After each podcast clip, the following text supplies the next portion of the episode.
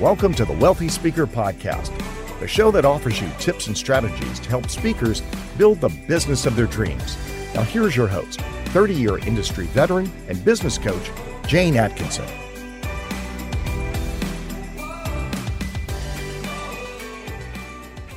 So, welcome everyone to the Wealthy Speaker School's Master's Class. We are so lucky to have Tamsen Webster in the house. Welcome, Tamsen. Hello, hello. Well, thank you so much for having me and for sharing your awesome group with me. Oh, we're here to talk epic keynote. Yes. And tell everybody before we start, like, just what do you do in your day to day life? So, in my day to day life, I like to say I'm an English to English translator. Essentially, what I mean by that is that I consider I've spent about 25 years now as a brand and message and positioning person. And so, basically, helping people translate their ideas into language and concepts that anyone can understand and be motivated to act on. You know, don't you think we have this saying over here at the Wealthy Speaker School that clarity equals confidence? Yes when you nail that kind of thing down, when you really get crystal clear on what you're selling, it's a total game changer in your business. Completely. Because not only do you have that confidence, you have this kind of core message, this core story that then you can start to tell other versions of it. It becomes easier to figure out like what examples you can do and all the different places you can apply it. So it's absolutely game changing. We're 100% yeah. in agreement on that. Welcome, Tanya. Welcome. I think it's Deborah. Welcome, Deborah. So happy to have Caroline and Kelly and Matthew on the line with us as well. Now, here's what we're going to do today. We're going to record a segment for the school. We'll get that going and then we're going to open up for you all for Q&A. If you have a question in the moment, go ahead and put it in the chat. I've got my chat up and I can see if we could slip it in there before we stop. But don't worry, you will get all your questions answered if you're with us live here today. Now, um, Tamsen, your book is called, is this right? Find Your Red Thread? It is. Find Your Red Thread, make your big ideas irresistible. Oh, so good. What a great title. And it's so compelling. It has me leaning in with curiosity, which is exactly what we want our language to do. Tell everybody what Finding Your Red Thread really means. So, finding a red thread is about finding the story that people will tell themselves about your idea. And that's important because oftentimes when I'm working with speakers, thought leaders, all sorts of folks that have these big, beautiful ideas that can really change the world, even if that's just one person's, mm-hmm. we tend to focus on what we know is awesome about the idea and what we want to say about it. And we do that sometimes to the inclusion of realizing what actually somebody needs to hear in our idea in order for it to make sense and being compelling to them. But the book is really based on this idea, this fact actually, that every decision that we make as humans is based on a story that we tell ourselves. And so the whole idea of the book is like, well, since someone's going to create a story to process why your idea does or doesn't make sense anyway, why don't we start with their story? Because that's going to have all the things they need to hear in order to make sure it makes sense. So, so that's the idea it kind of what we talk about in the school is we make it about them. Yes. And that way we're kind of uh, maybe managing the narrative, I guess, perhaps. We well, might. absolutely. I mean, the way, another way to think about it is that we are talking about, we are making the case that your audience would make about your idea. And I think a lot of times when we think about our ideas and the and our keynotes, we're trying to like, we're up there, like we're making the case. And the challenge is like when you do that, you're making the case from the perspective of somebody who is already convinced your idea is right. But your audience doesn't start there, right? Okay. They have to make that case for themselves. And so that's what we're building. We're building their case for your idea, not yours. And this is the path to epic keynote. Yes. When you can kind of overcome their objections to your idea, you know, just lay it out there. You're probably thinking da da da da da now you're actually showing them that you do understand them. So, okay, get a pen and paper out, everybody, because uh-huh. we're going to go deep on this. Welcome, Sean. Happy to have you on the line. So, step number one to kind of finding this red thread process, go ahead and tell us what that is. So, it all needs to start with figuring out what question your audience is already asking for which your idea is an answer. Mm. So there's a lot packed into that. So let me unpack it a little bit. So, first one is a question your audience is already asking. So, one way to think about this, of course, is the famous problem that we're all asked to say, like, what problem do you solve? What problem are you solving for them? And so, a lot of times, this is exactly the problem that your audience knows they have. It's a known problem. Okay. Um, I like to frame it as a question they're already asking because, frankly, a lot of the folks that I've worked with, work for, speak to, et cetera, they're not really solving a problem. Like I spent, you know, eight years in performing arts and visual arts, and you know, they're not, you know, museum isn't solving a problem, and they're like, oh, I don't know about this. But there are questions that people ask about the arts, say, or about higher education that are still unanswered. How do I find the right fit for my student, right? To make sure that they're going to find a place they succeed. So, anchoring your keynote in a question they're already asking is the first big step. So let me stop there. And I'm sure you've got questions because there's yeah. more I can say. So, the one big problem and the goal, why don't we run an example of that, maybe with one of your clients or anything that's speaking related, of course, will be best. Yeah. I mean, I think that so. So if I were to, well, let's talk about a problem that often shows up for speakers, right? Which is my audience is, you know, my client is asking me to fit my big, beautiful idea in a teeny tiny little space. Right. and so the question, like if my audience are speakers, they're suffering from that right now. Their question would be, how do I get my big, beautiful idea to fit in a teeny tiny space without losing any of its power? Mm, because so-, so you see what I mean? Where I'm not. So here's the thing the reason why this is so important is because you know, one of the words you used earlier, Jane, was curiosity. Okay. We need people to be curious enough about our topic for them to lean in, decide to hire you, decide to attend your session, decide to keep listening once you start talking. And the thing we have to understand about curiosity, and this is so interesting, is that it's actually a curve. It's an upside down U. I want you to think of it that way. Oh, okay. And, and so you. Yeah. And the reason why this is important is that a lot of times our first instinct when we think about like how do we create curiosity with our content is that we think it's about being remarkable, about being different. You know, famously, like Seth Godin, the marketing guru, talked about being a purple cow, like being different enough to be remarkable. And that's not wrong, but we it kind of misses a step, which is people don't care how purple your cow is if they're not already looking for milk. Do you see what I mean? Like someone has to be interested in cows. Like in order to buy, they have to be interested in cows. And as wild as you want, but if it's the wrong message for the wrong audience, then it's just not going to connect, right? So this comes back to this curve because a very interesting thing happened. So I want you to imagine like on the x axis, this is about how expert somebody feels about your topic, how much they think they already know. Okay. Oh. That's on one level. Like yes. if it's over here, not so much, over here, more. On this axis is how curious they are to know more, like to learn the answer that you're presenting to them. Mm-hmm. Right. All right. Now, remember, I said it was a curve. So over here, where somebody doesn't feel very expert in something, yeah, their curiosity is actually negative. Hmm. So this is what can happen. So if you're like, I've got a purple cow, and they're like, why would I care? They aren't no, that level of mystery isn't, yeah, it's not enough for them to go, Oh, I wonder what Jane is talking about. Let me, you know, figure out more. It's, I got way too many other things to think about. And oh, by the way, there's this other speaker who it's really clear they're talking about something that I know we need. So I'm just not even going to be, I'm not going to explore. Right. So, like, that's really important. And then, so on the other side is another point where it's negative, where someone is so sure they already know the answer that they're also, again, negatively curious.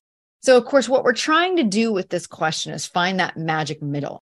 And so that's why I suggest we're looking for a question that your audience is already asking for which they don't yet have an answer, and you do, right? That's important. That's an important part of it is that you have an answer and they don't yet know the answer. And so when we're But they want it, right? Yeah, they want it. When we're talking about uh Brooke Castillo talks about you're selling water to thirsty people. Yes. yes, exactly. Exactly. And a lot of times Yeah. And a lot of times when I'm working with clients on this, they're like, yes, but this question isn't sexy. And I'm like, not to you, it isn't.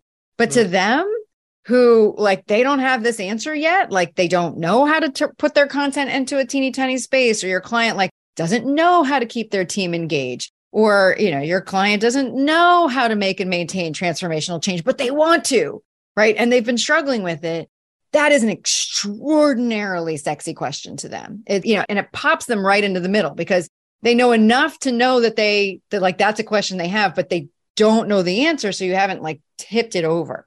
You got them. This is so good.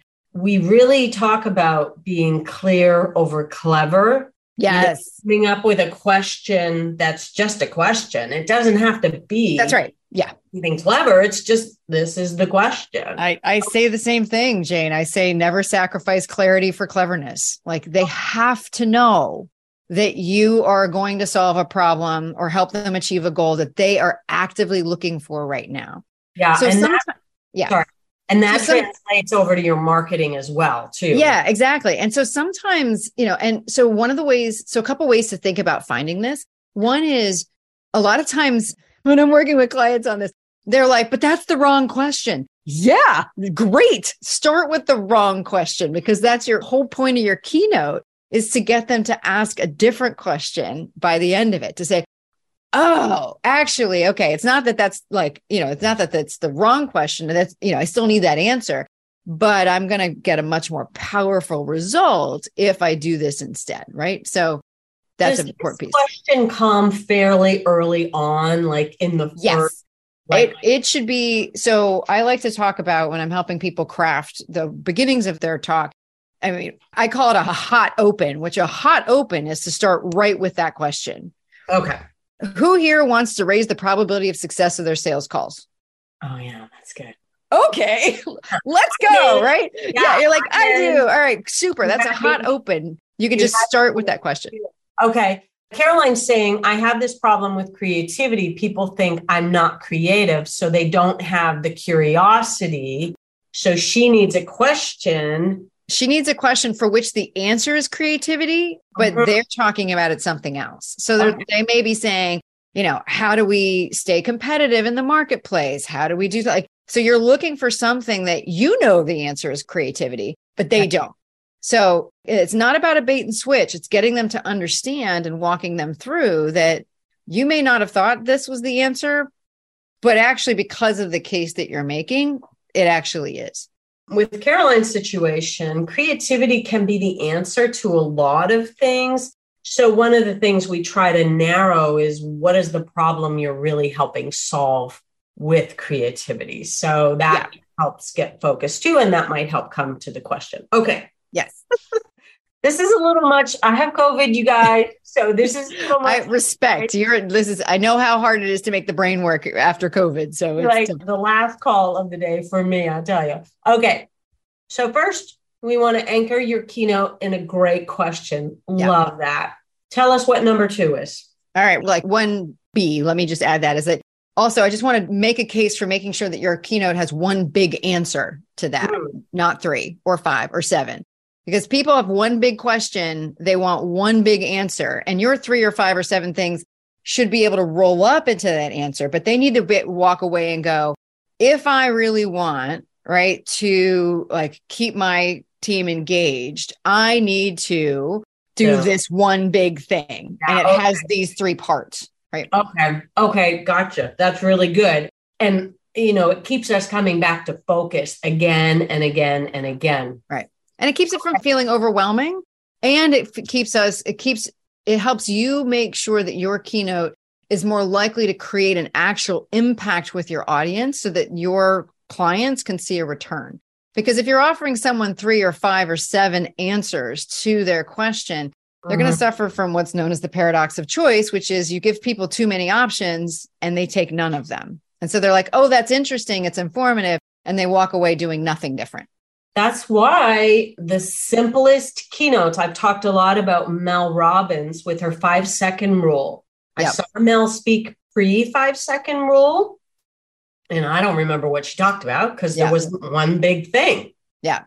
When she brought it down to and basically the five second rule is just get off your butt and do something, right? That's right. the that's it's a technique for getting off your butt and doing something. Yeah, exactly. so simple. Yeah.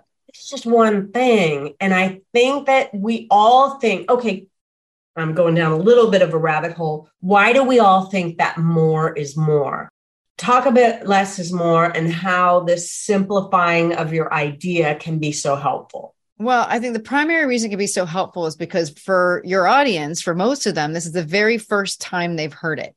Mm. And so, you know, you've got an audience filled with smart, capable, good people, but anytime any human is faced with new information, it takes a lot of processing power for us to figure out what that person is saying because it's all new.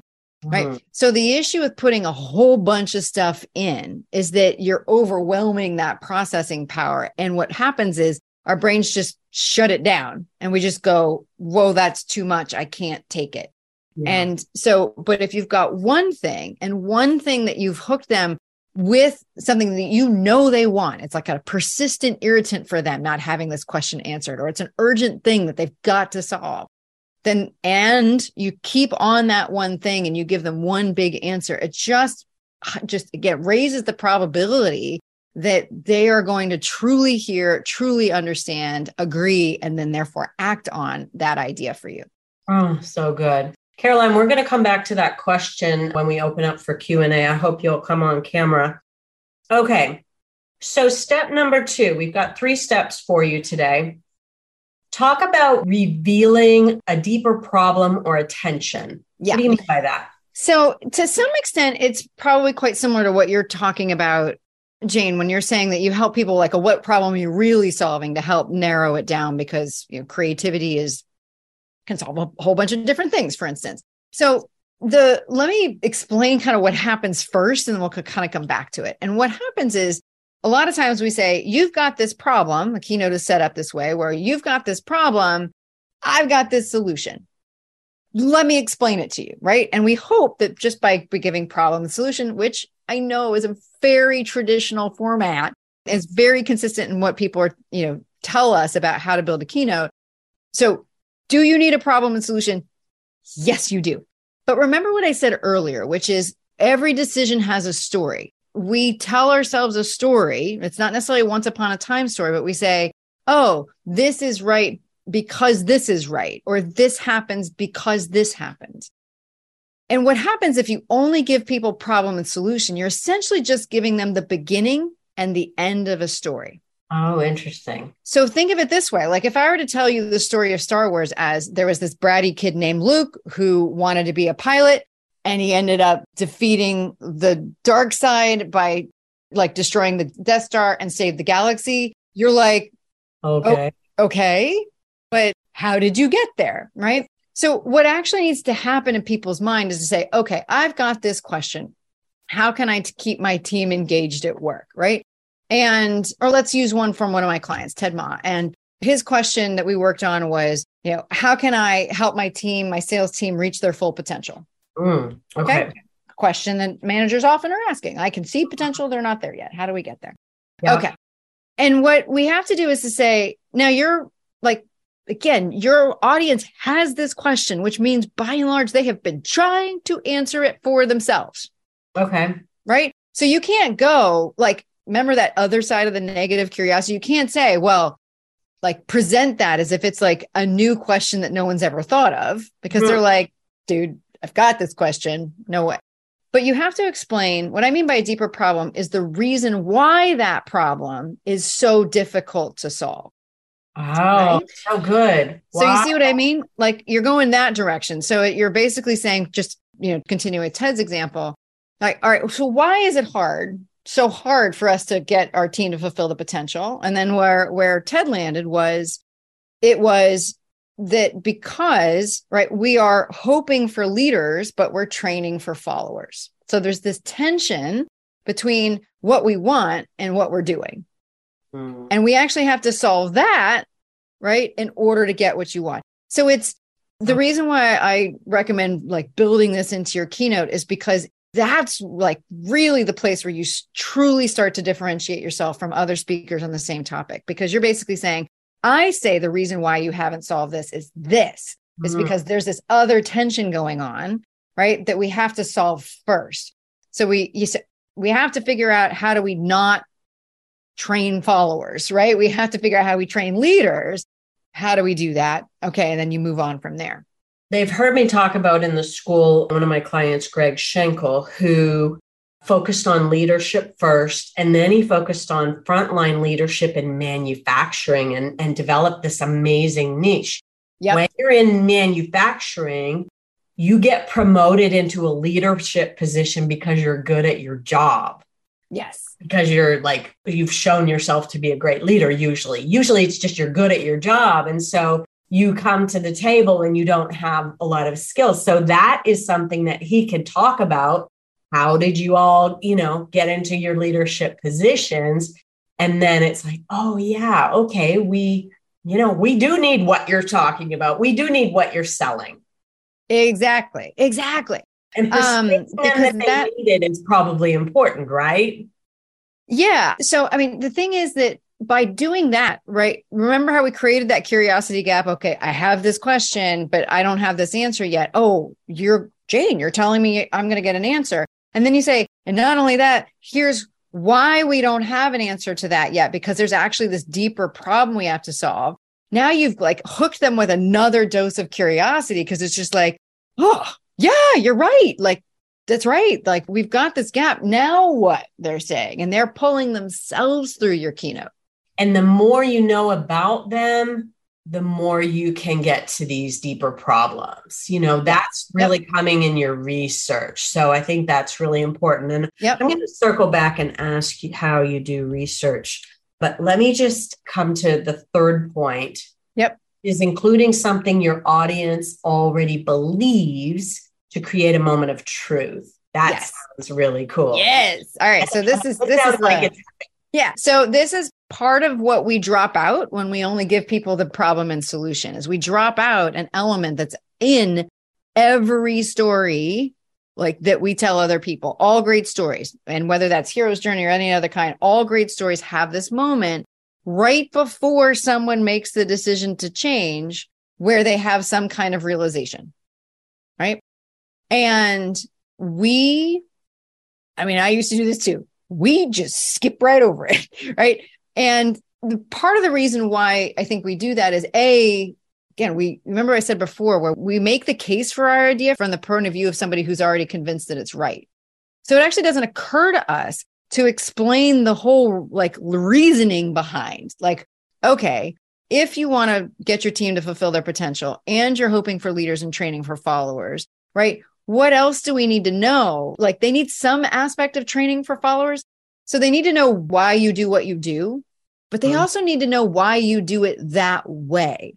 And they're not going to understand that unless you give them that extra piece of information. So, for instance, with Ted Ma, like we came up with this idea that leadership is learned, right? And you see that that's a phrase that a lot of people, or the people who are going to be his, like more likely to be his clients, would agree with. It's not something he has to convince them of. And that's really important because if you want to get someone to do something new or different, the mm-hmm. biggest barrier to that is that it all feels new and different. But if you can make something new feel like just a different new combination of things that are already familiar, like, oh, well, because I already want this, and I would agree that I'm already doing that, and I already believe this. Well, I hadn't thought of them that way together, but yeah, of course, this makes a new thing. So this element is a not always easy to find yes. because we we again it never occurs to us to say it out loud but it is critical when it comes to creating a keynote that people can't unhear Hmm. people can't unhear i love that so i always thought that the red line might be similar to a through line it is 100% yes so let's define it each of us just to make sure we're yeah. on the same page so we've called it a phrase that pays We've called it a through line. There's a lot of different kind of lingo going on about that. But when you can pull in some language at the beginning and then sprinkle it throughout, like for mm. instance, the five second rule, You know, she teed it up. What is the five second rule at the beginning of the talk? And then sprinkled five second rule, you know, and maybe there's a call to action that goes with that. I don't know. So I might be defining it a little bit differently than you. So okay. just FYI, I'm thinking a through line would look really good on a coffee mug as a reminder to take action. Okay. It's so, like Nike's let's just do it, right? Yes. So I would say that that in my the way I think about it, that's half a through line. Okay. So so for me, a through line is both the question and the answer. And that and it includes both something people want and the means they don't expect. Because to me, but also when we think about like how through lines are referenced in, in story, but also research and in logic, it a through line usually talks about like what is the connecting, like what is the logical progression of ideas. Mm-hmm. And so you can, by finding the pieces of the red thread that I talk about in the book, the goal, which we've already talked about, the problem, which we've talked about, the truth that I've talked about, the change, yeah. which you already know because that's your idea, and the action, you can distill those down into a through line really easily. So, mm-hmm. for instance, just to articulate the difference. So, like Amy Cuddy's TED talk on power posing, right? Like uh-huh. you could say power posing is the through line to some extent, but I would say that the complete through line is your body language embodied in power posing may affect like may be a key to undoing imposter syndrome or overcoming imposter syndrome. Mm. like if you want to overcome imposter syndrome right use your body language to your advantage. To me that is the idea of the keynote. The tool is power posing right? But that element of this is actually the message of the talk that your body language may help you overcome imposter syndrome is the thing that connects everything in that talk together. Yeah. And I think it's so important that you have that glue to come back to and come back to and come back to. And so we take it just that one step further and say, you know, I am powerful, you know, and I am powerful might be the phrase that she tees up at the beginning. And yep. then that, and the idea is that it sends people home like ready to take action. And so if I look at my coffee mug and it reminds me in the morning I am powerful and maybe I'm going to do my pose before I get on my call with whoever I'm going to talk to. Yep. That's the idea is that it's a reminder. So I think we have different language for it, but it, it's all important and moves in exactly the same direction. Absolutely. Yep. Yeah. Okay. So let us just ask you one final question and then we're going to wrap this and we're going to come to Q&A sure. with our group. What would you say in the structure of a keynote is like are typically some things that you think people miss? Anything that we haven't covered yet? Is there anything that, you know, we know that stories sell. So yeah, yeah. I always talk to people about balancing the teaching versus stories how do you talk about balancing the teaching versus uh, i would 100% so to me usually when we talk about story we're talking about the definition of story that essentially means an example of something right? Like let me give you an example. Like and we're telling a story either to say let me give you give you an example of when i went through this. Like if you're telling like a story of yourself you're like let me give you an example of what i'm talking about. Or if it's a case study or some work you did with a client you're using it as an example. Right. We need to make sure that we're always clear with our audience of what is it an example of. And I think sometimes we miss that. We miss like drawing out for the audience what the lesson of that story, what the point of that story actually is. So the point needs to come first and then the example. Not necessarily. No. So I as long as they're both there, right? As long as you're saying, you know what, let me give you this powerful, you know, this phrase that pays, slow and steady wins the race. Let me yeah. tell you a story. And then you're like, do you see what I mean? Like, so you can do point, example, point, or you can do point, okay. example, or you can do example, point. My point is just never give an example without making sure that you've explained the point right. to the audience as well. Because okay. you may be sure that your meaning is clear, but that is probably not the case. So it's a thing that scientists and psychologists know is the false consensus effect. It's we tend to believe that everybody sees the world the same way we do but they don't. And so, by being clear on what the point of the story is, either the one you're about to tell or the one you just told, you are eliminating the chance that someone takes the wrong message out of it. You know, this is why we craft our keynote rather than wing it, because then you're not yes. leaving like that to chance. Yeah.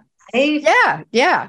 Because if you're not, so here's the other, I need to find the citation again, but there is research that shows that 60 to 70% of a story is gets lost by the fifth or sixth retelling, something along those lines. In oh. other words, we lose the words, but what sticks is the idea. Right. So if you're not super clear with your audience on what idea you want them to take away, they're going to walk away with their own idea and it may not be the one that supports your message. And if it isn't the one that supports your message, that might be why you don't, why sometimes you don't get the reaction or the return on a talk that you're looking for because you thought this was a beautifully clear example of something, yes. but you didn't tell them what it was an example of. And so that's a big thing for me is to make sure that you're always making sure that A, you know the point of a story, and B, that you tell them.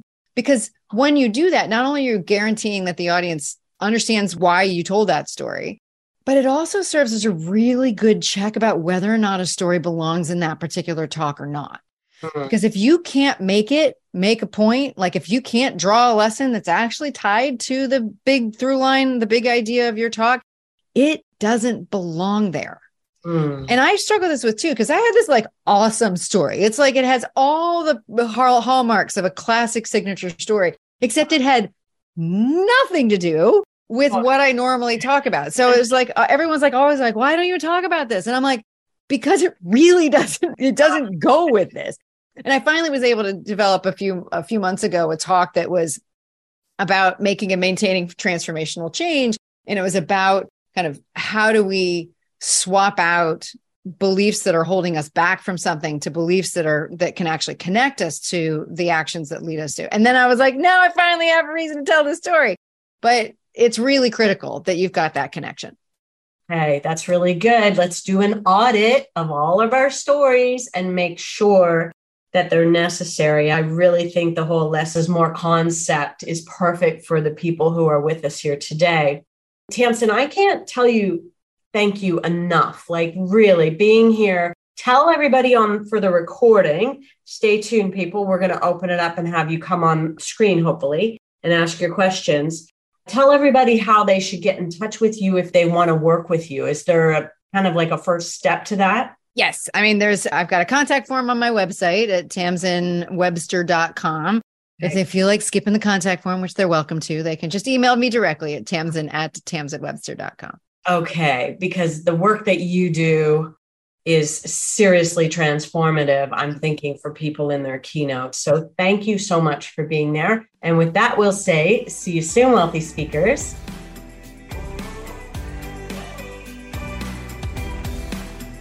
Thanks for listening to the Wealthy Speaker Podcast.